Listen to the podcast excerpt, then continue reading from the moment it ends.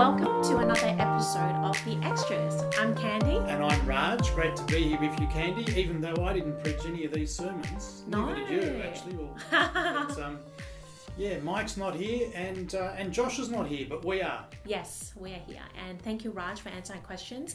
Um, we've got plenty of questions, and in particular, there were a few repeated questions on how do we answer the precise questions that Mike had put up on the slide on what the Bible has to say about homosexuality and abortion. So we're going to get into that. Now, before we do, uh, it's worth noting the sermon passage. So that was on Matthew. So we've been going into the Matthew series on I will build my church, which is what Jesus says. And um, in this particular instance, we have been looking at Matthew chapter 17, verses 24 to 27. Um, now, Raj, I know you weren't doing the preaching, but could you give us a brief summary of maybe the main teaching point? Yeah, so thanks, Candy. So I think we began at verse 22 and went to verse 27. And Oh, really, sorry, yes. the, the main point, um, for those who underline Bible passages, it's verse 22 and 23. When they came together in Galilee, um, Jesus said to them, The Son of Man is going to be delivered into the hands of men. They will kill him, and on the third day he will be raised to life. Um, and and that's the main point that's going on here. And then what happens after that with the little kind of story about the temple tax, it's a teaching point where Jesus is trying to illustrate, as Jesus so typically does, he uses opportunities to teach people, and on this occasion, um, the provision of a temple tax, it's an opportunity for Jesus to teach that he provides what is needed um, um, uh, in, in, in order to be submissive to the authorities and and fulfill his plans and purposes. It's the exact thing that he's going to do by dying um, um, and then rising. Thank you, Raj. Um, we're going to get straight into it. So, our first question is a question about Peter's answer in verse 25. So, this person saying, why, Je- why does Jesus get money from the fish, really, to pay the tax if Peter said he already has paid it? So, in verse 25, Peter says, yes. Yeah, you actually had a really good way of sort of paraphrasing that before, Candy. In fact, why don't you do it again? Because I Yeah. thought, I think um, it doesn't really maybe come out as much um, in the English translation, but when you sort of really look at um, the way the question is um, worded, um, in the ESV it says, you know, does your teacher not pay the tax? Really, the force of the question is kind of like, your teacher pays the tax, right? And then Peter at that point kind of nods and says, yes. So it's not really saying, has he actually got two drachmas to pay us right now? It's it's as Mike was saying, it's a question that they've asked to trip up, trying to trip up Jesus, Yeah. and on whether or not he was following the law. Yeah. And so Peter wasn't saying yes, he paid two drachmas just you know yesterday. He's just saying yes, Jesus abides by the law, is what Peter was trying to say. yeah, yeah. And so what, what then follows? It's not Jesus saying, okay, two's already been paid, now go and pay another four. You know, it's, it's really just, it, it's talking about, um, as I said a moment ago, actually, Jesus then providing um, what is needed so that in this case, you know, take v- verse 27 take it and give it to them for my tax and yours. Uh, so that is Jesus in the fish is going to provide what's needed to pay, and Jesus is trying to he's trying to just introduce this little principle here that God is providing what is needed for the people, uh, which is the whole point of his death and resurrection. So yeah, that's that's what Jesus. It's not a it's not a it has, as Candy said, it hasn't just happened and then pay more. It's a discussion point. It's a teaching point that Jesus is trying to make. So our next question um, is about verses 27. So Jesus is saying not to give unnecessary offense um, to the tax collectors.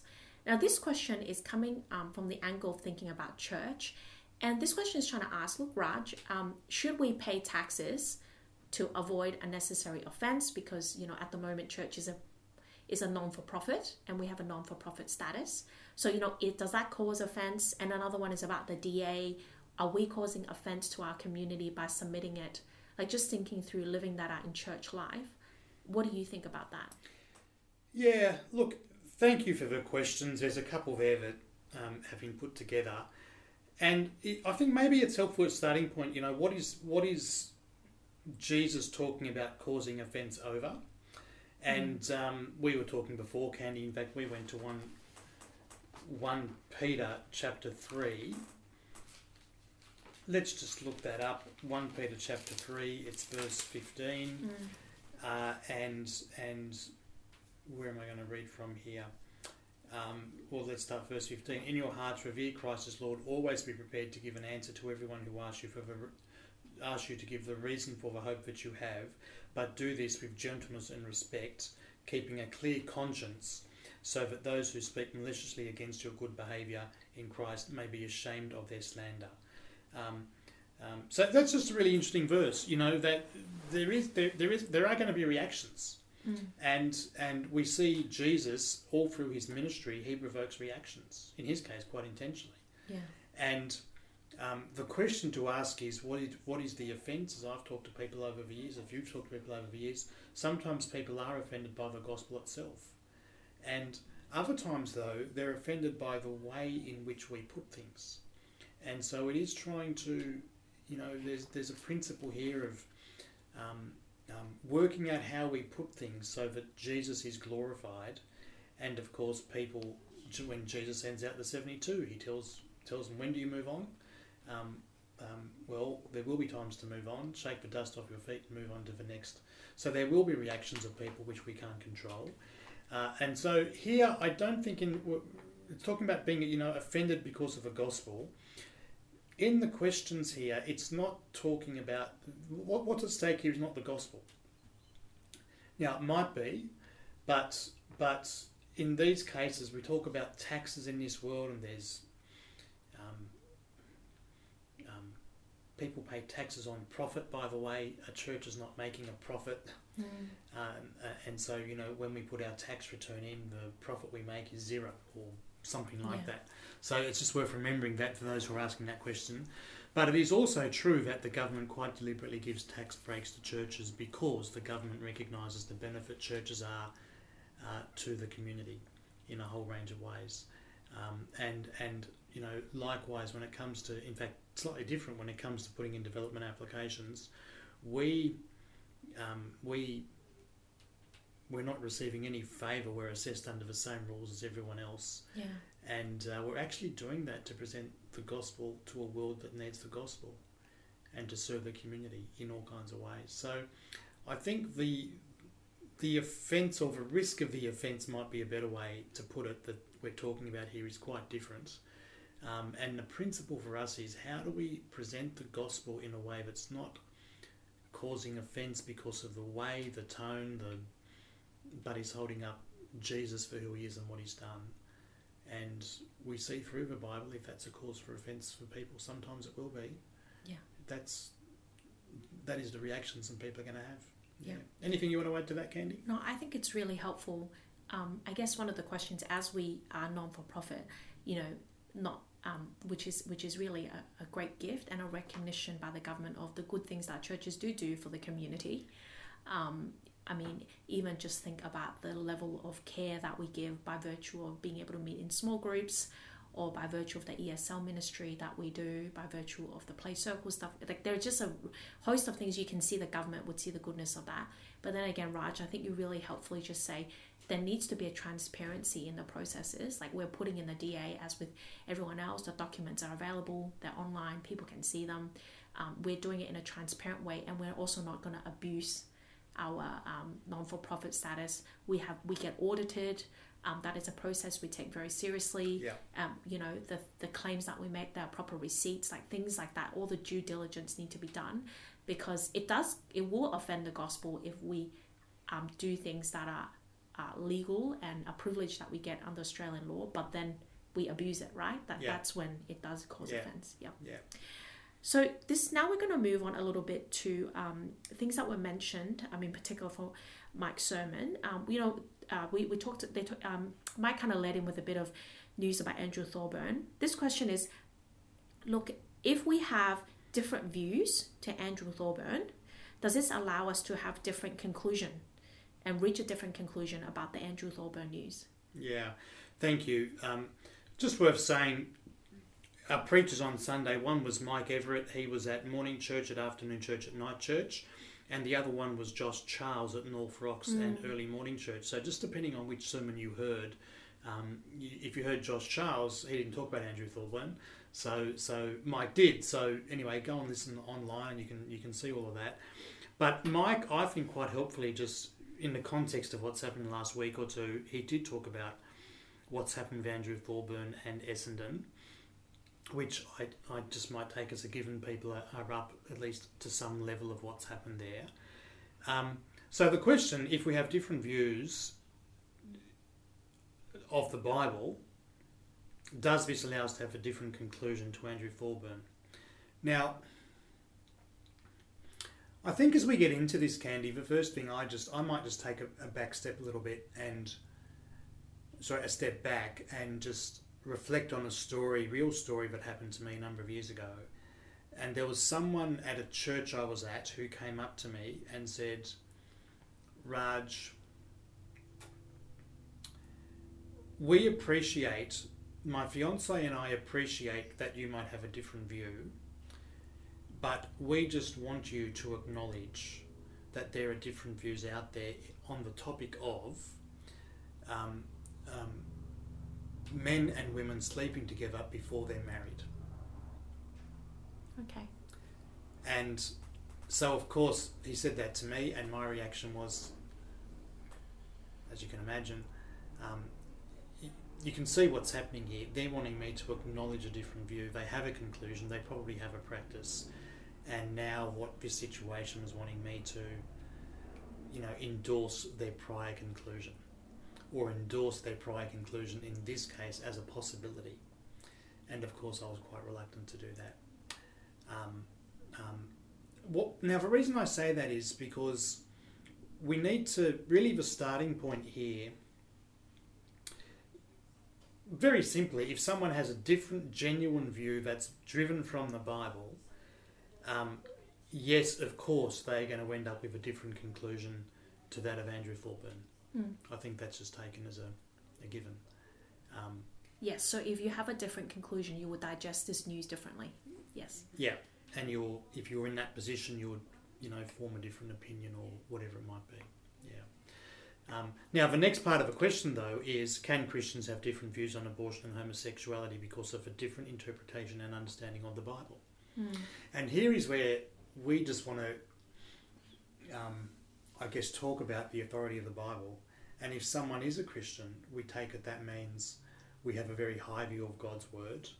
Uh, it is God's word that has helped us understand. In fact, Jesus talks about it here.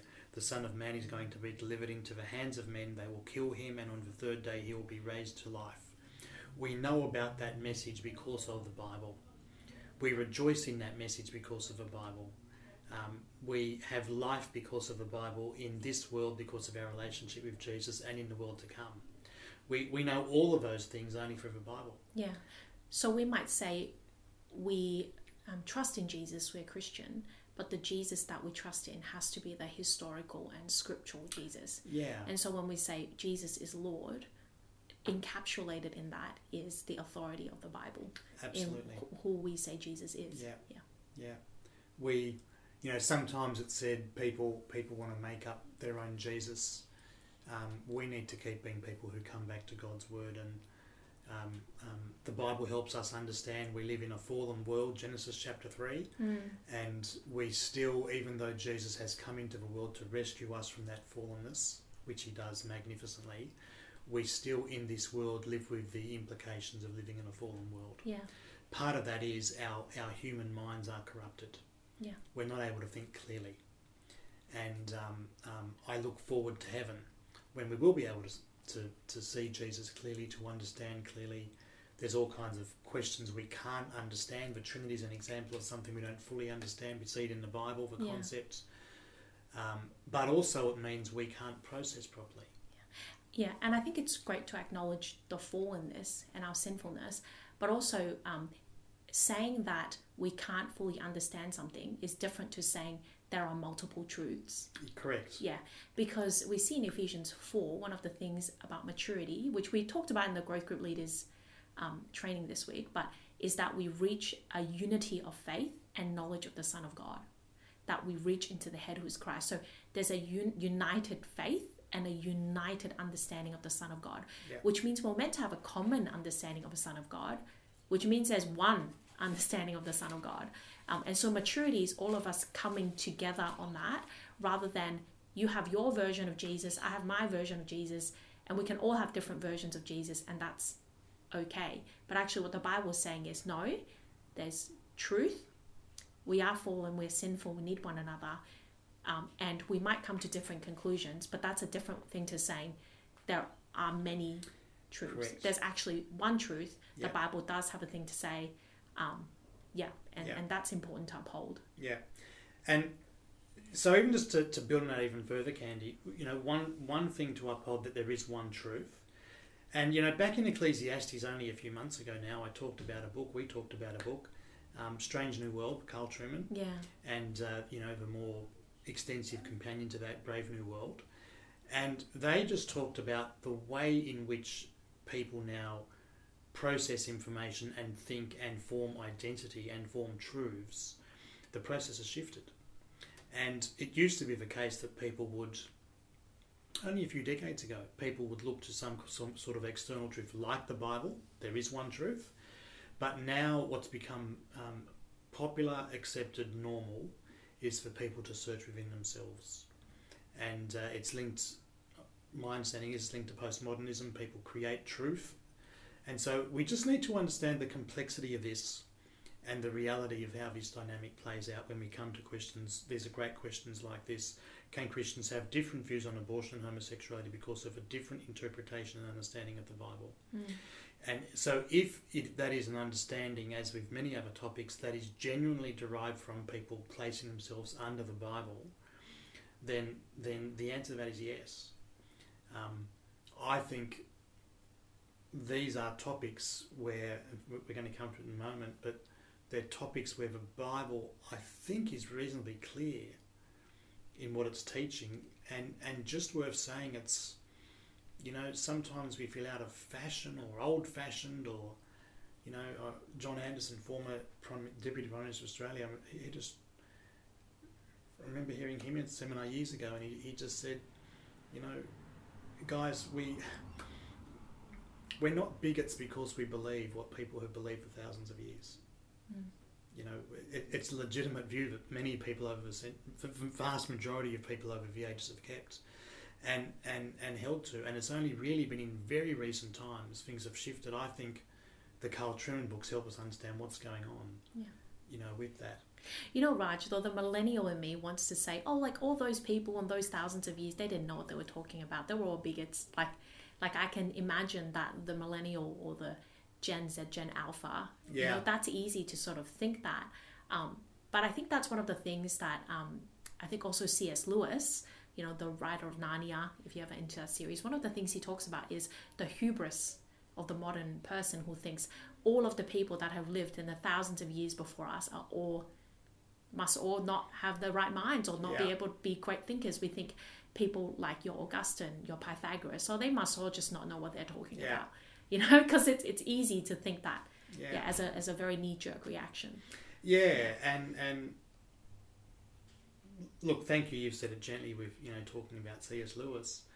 Um, um, other people would just push back, and you know, in in stronger ways, I can imagine. Hmm. You know, how do you know what's right? We're getting into the whole area called epistemology. Yeah, how do you know that this modern conception that Yeah.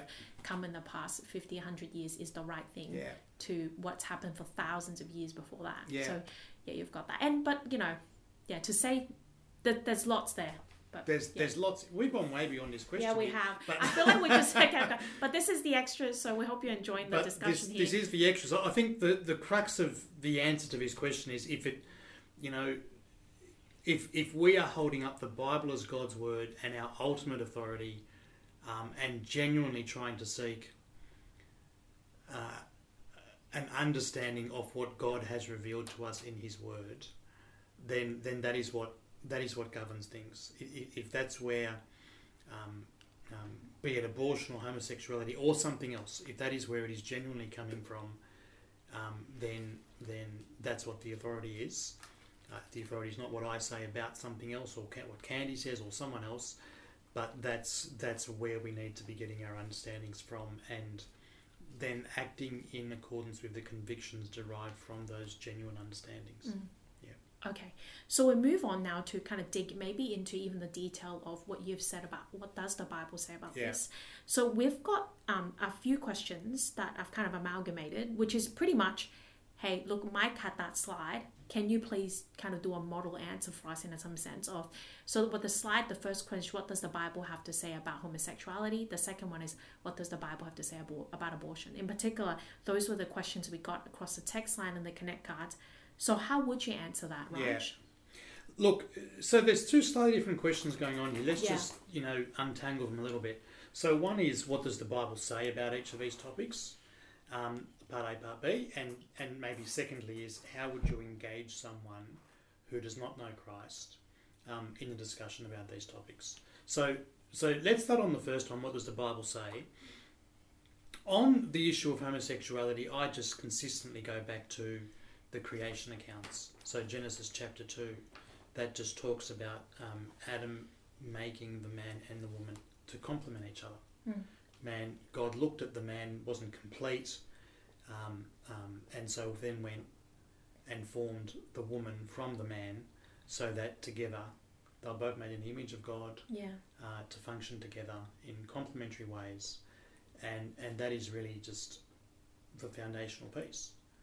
And you look at other pl- places in the Bible that just seem to, well, more than seem to, quite t- just uphold that. Um, Romans one is a confronting passage uh, in the modern age, but but a wonderful passage because Romans one is really helping us understand what's gone wrong in our world, and what's gone wrong in our world is verse 18 The wrath of God is being revealed from heaven against all the godlessness and wickedness of people who suppress the truth by their wickedness, Mm. since what may be known about God is plain to them because God has made it plain to them. Um, that's that's God's wrath in our world. That's the source of judgment that is in our world and coming on the last day. Yeah. So really, the sin is godlessness, is is Yeah. rejecting God, which Yeah. applies to everybody, Yeah. not just to the homosexual or to someone who's had an abortion. It's we're all sinners. That's something to hold. Yeah. Yeah. Yeah, that's. Thank you. That that's the core issue. So we then come down Romans chapter one. We come to verse twenty six, um, and sorry, verse twenty four. Therefore, God gave them over in the sinful desires of their hearts to sexual impurity for the degrading of their bodies with one another. Um, uh, and then we come down verse 26 God gave them over to shameful lust, even their women exchanged natural sexual relations for unnatural ones. In the same way, verse 27, the men also abandoned natural relations with women and were inflamed with lust for one another. Um, now, that, that is upholding what the Bible, what, what God created, which we're told about in Genesis chapter 2. Mm. Um, now, I think then 1 Corinthians 6 provides such. Well, it, it, it just deepens what is being said here, and, and I'll read just a couple of verses from 1 Corinthians 6 and then make a few comments. Um, so I'm coming down to verse 9, about halfway down verse 9. Oh, Sorry, let me start. Verse 9, 1 Corinthians 6, verse 9. Do you not know that wrongdoers will not inherit the kingdom of God?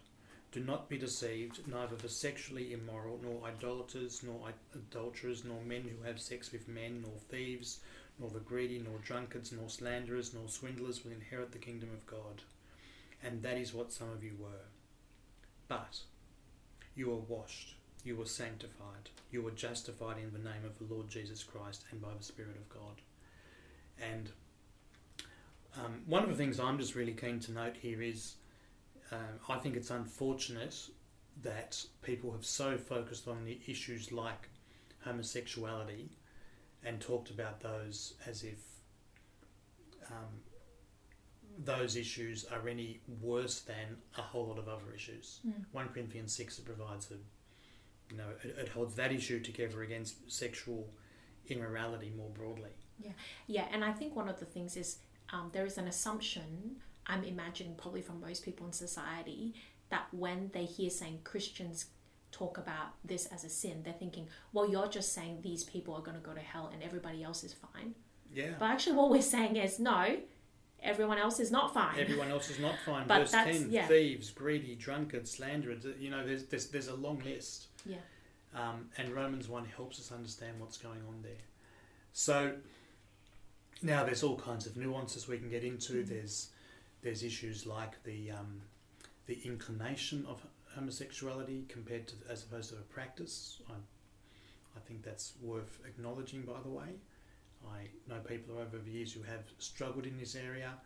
Um, um, in the same way that people struggle with all kinds of issues. So anyway, so this is you know that topic of homosexuality. There's a few passages we've talked about. So Genesis chapter two, the creation accounts.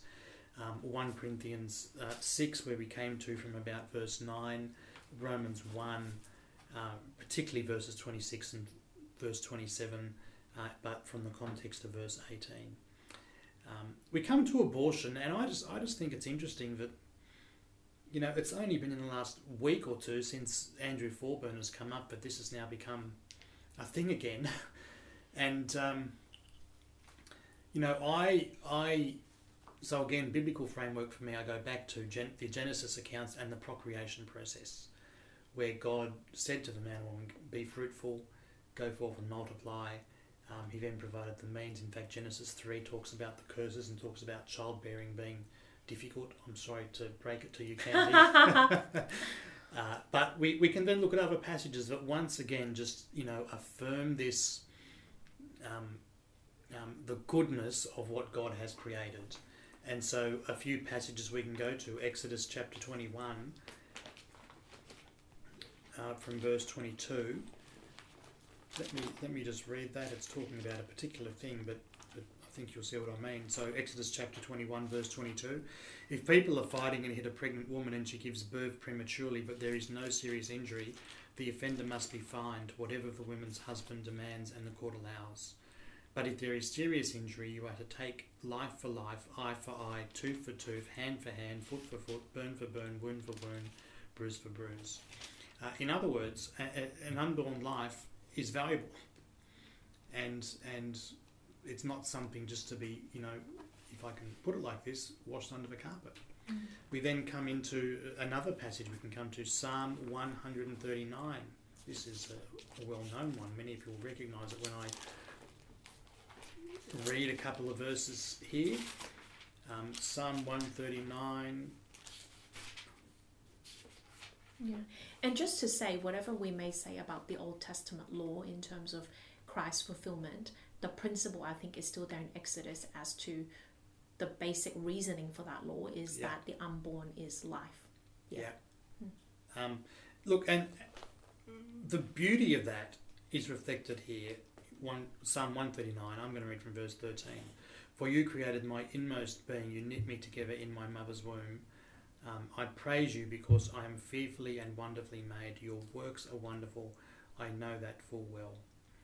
And and you know Verse 16, you know, your eyes saw my unformed substance. In your book were written, every one of them, the days that were formed for me, when as yet there were none of them. Yeah.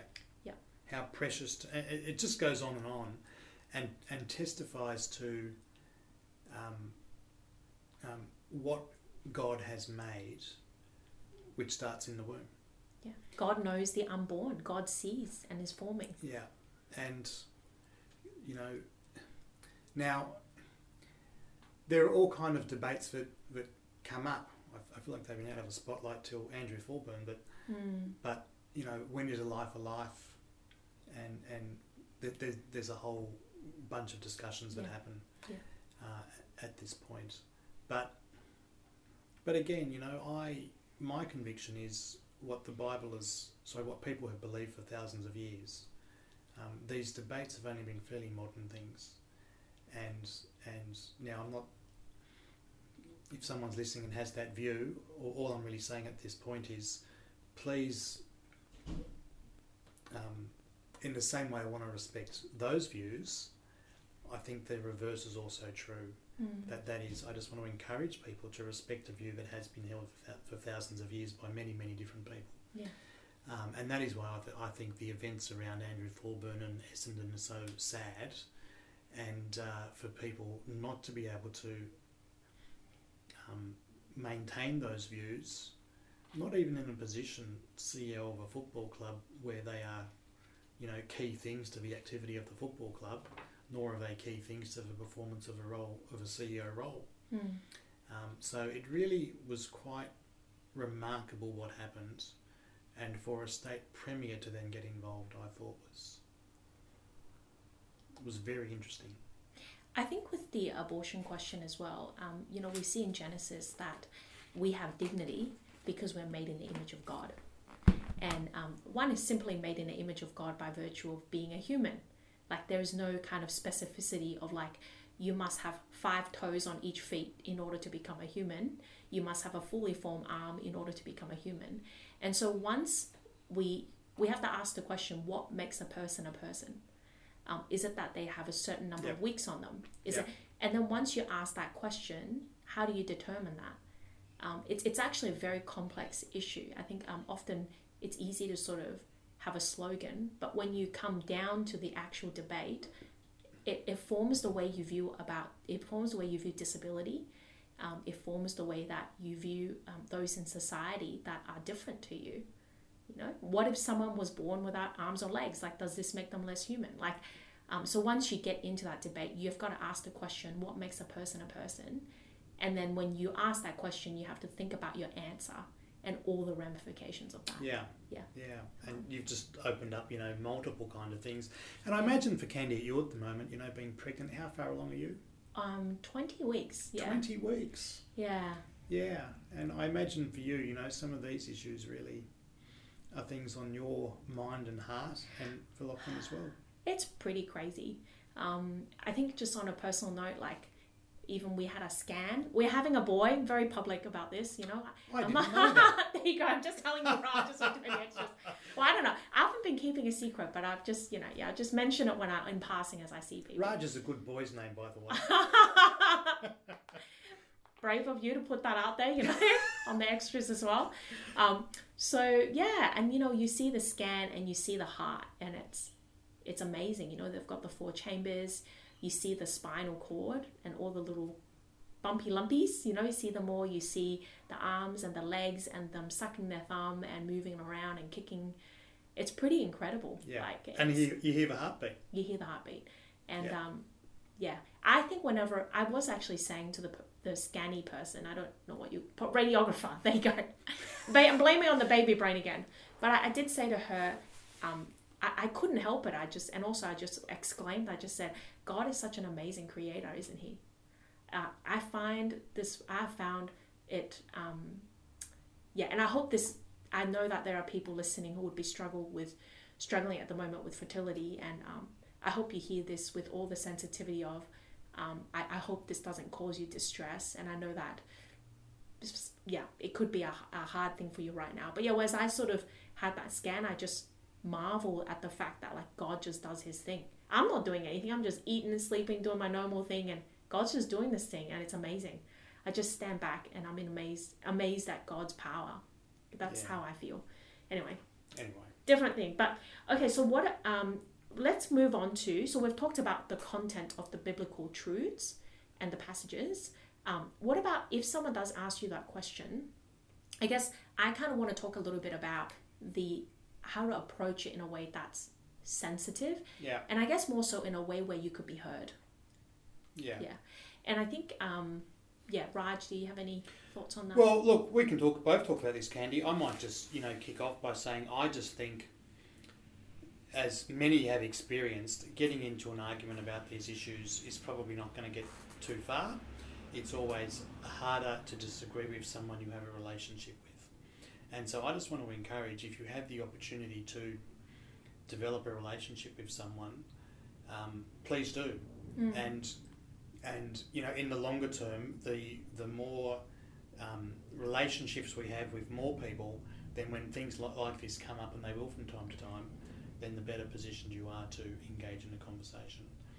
Um, um, so look, I might just kick off, Candy. I think you had some good thoughts on this, just in terms of you know the content of then. Okay, it comes up. You have a relationship with someone, maybe you don't. What do you say? Um, I have been asked this question multiple times by different people in different contexts. I remember doing university ministry walk up, and there was um, a club um, that came up and asked me that question as they were handing out rainbow badges, and I was handing out some Christian flyers, and they asked me what I thought. Uh, and I, I, to be honest, I don't. My feeling was I could be wrong, but my feeling was I didn't think. I think this person asked me this specific question, not even saying hello, how are you, because they wanted to know my view. But I've also had friends who genuinely, um, as they get to know me, go, I think this is something really unfair and not right. How could you be a Christian and be, and believe that? Like, can you just explain to me? I genuinely want to know. So I think even how you approach it based on those things. Um, can yeah they, do they even jesus right approaches people who go to him differently you know between the pharisees and the tax collectors and uh, zacchaeus. But i think with that in mind i always want to ask the question when someone says to me what do you think about this?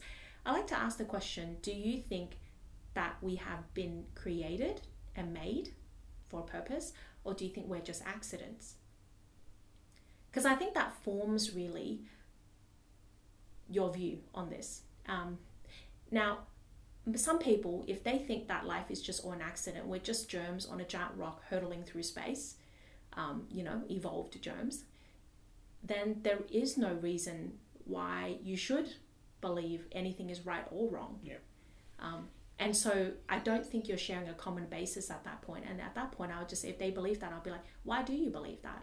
Yeah. I think I agree with you. If you believe that, I don't think like how do you know what's right and wrong? Why do you think that homosexuality and abortion is right? What forms your basis for that? So that's quite clever candy. What you're doing is looking for a common ground to start a discussion from. Mm. um, which just in that example you gave um, am i an accident or am i created? That's there's there's an example. Yeah.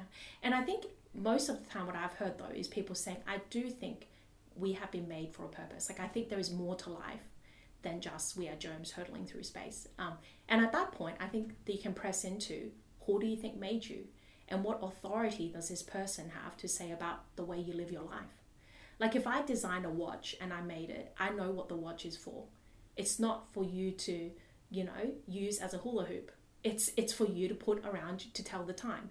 And so I'd say what the Bible is saying is from the perspective of the person who have made you, who have said lots and lots of things. And one of the things he's designed around is around what sex is for and how procreation happens and what his plans and his purposes are for those things. Now, if you are currently rejecting the creator in your life and you don't want to live under his rule, then of course those things are like you I think um, these things are just a part of that, but more than that, it's actually what is your attitude towards God, which again, as we see in Romans, is the fundamental issue. Yeah. And at that point, I think getting into Jesus and how both this can be true that God has a word to say about our sexuality and actually saying marriage is for men and women and that marriage is the proper context for sexual relationship and and for faithfulness and going, hey, that's a part of the plan, but actually, a part of the plan is also the cross and Jesus. So I think I generally like to answer those questions with a question and get to know what they think. Yeah. Yeah, and try to find out why they think what they think and help them to understand why I think what I think. Because yeah. otherwise, I think you just talk across each other. You can so easily talk across each other. So to establish a conversation with just mutual respect and and modeling that yourself. So I think we're both talking about the way you go about the conversation mm. is almost more important than the content. Um, another thing that came to my mind, Candy, 1 Peter 2, um, verse 12. Live such good lives among the pagans that though they accuse you of doing wrong, they may see your good deeds and glorify God on the day He visits us. It just it speaks so powerfully, and I find this is the experience of so many that have come to Christ that there's almost always been in their life a Christian living a godly life. Mm. That's been as a model for. They may not have started in a place where they agreed with beliefs, but that model has just been so powerful. that's definitely the case for me. Yeah, becoming Yeah. a Christian. So Yeah. Yeah. So there's probably other things we could say, but why don't we leave it there for now, Candy? Yeah, Um, thank you so much, Raj, and thank you for listening to this episode of the Extras. We're gonna come back. Um, what are we tackling this coming week, Raj? well, that's a very good question. I think we're on the next section of Matthew's Gospel. We're continuing with Matthew's Gospel for a number of weeks. Yep. And so this week is uh, We're kicking off in chapter 18 chapter now. 18. Yeah. So maybe have a read of that, and then um, you can come with your questions on the Sunday. Great. Thanks, Candy. Thanks, Thanks. everyone.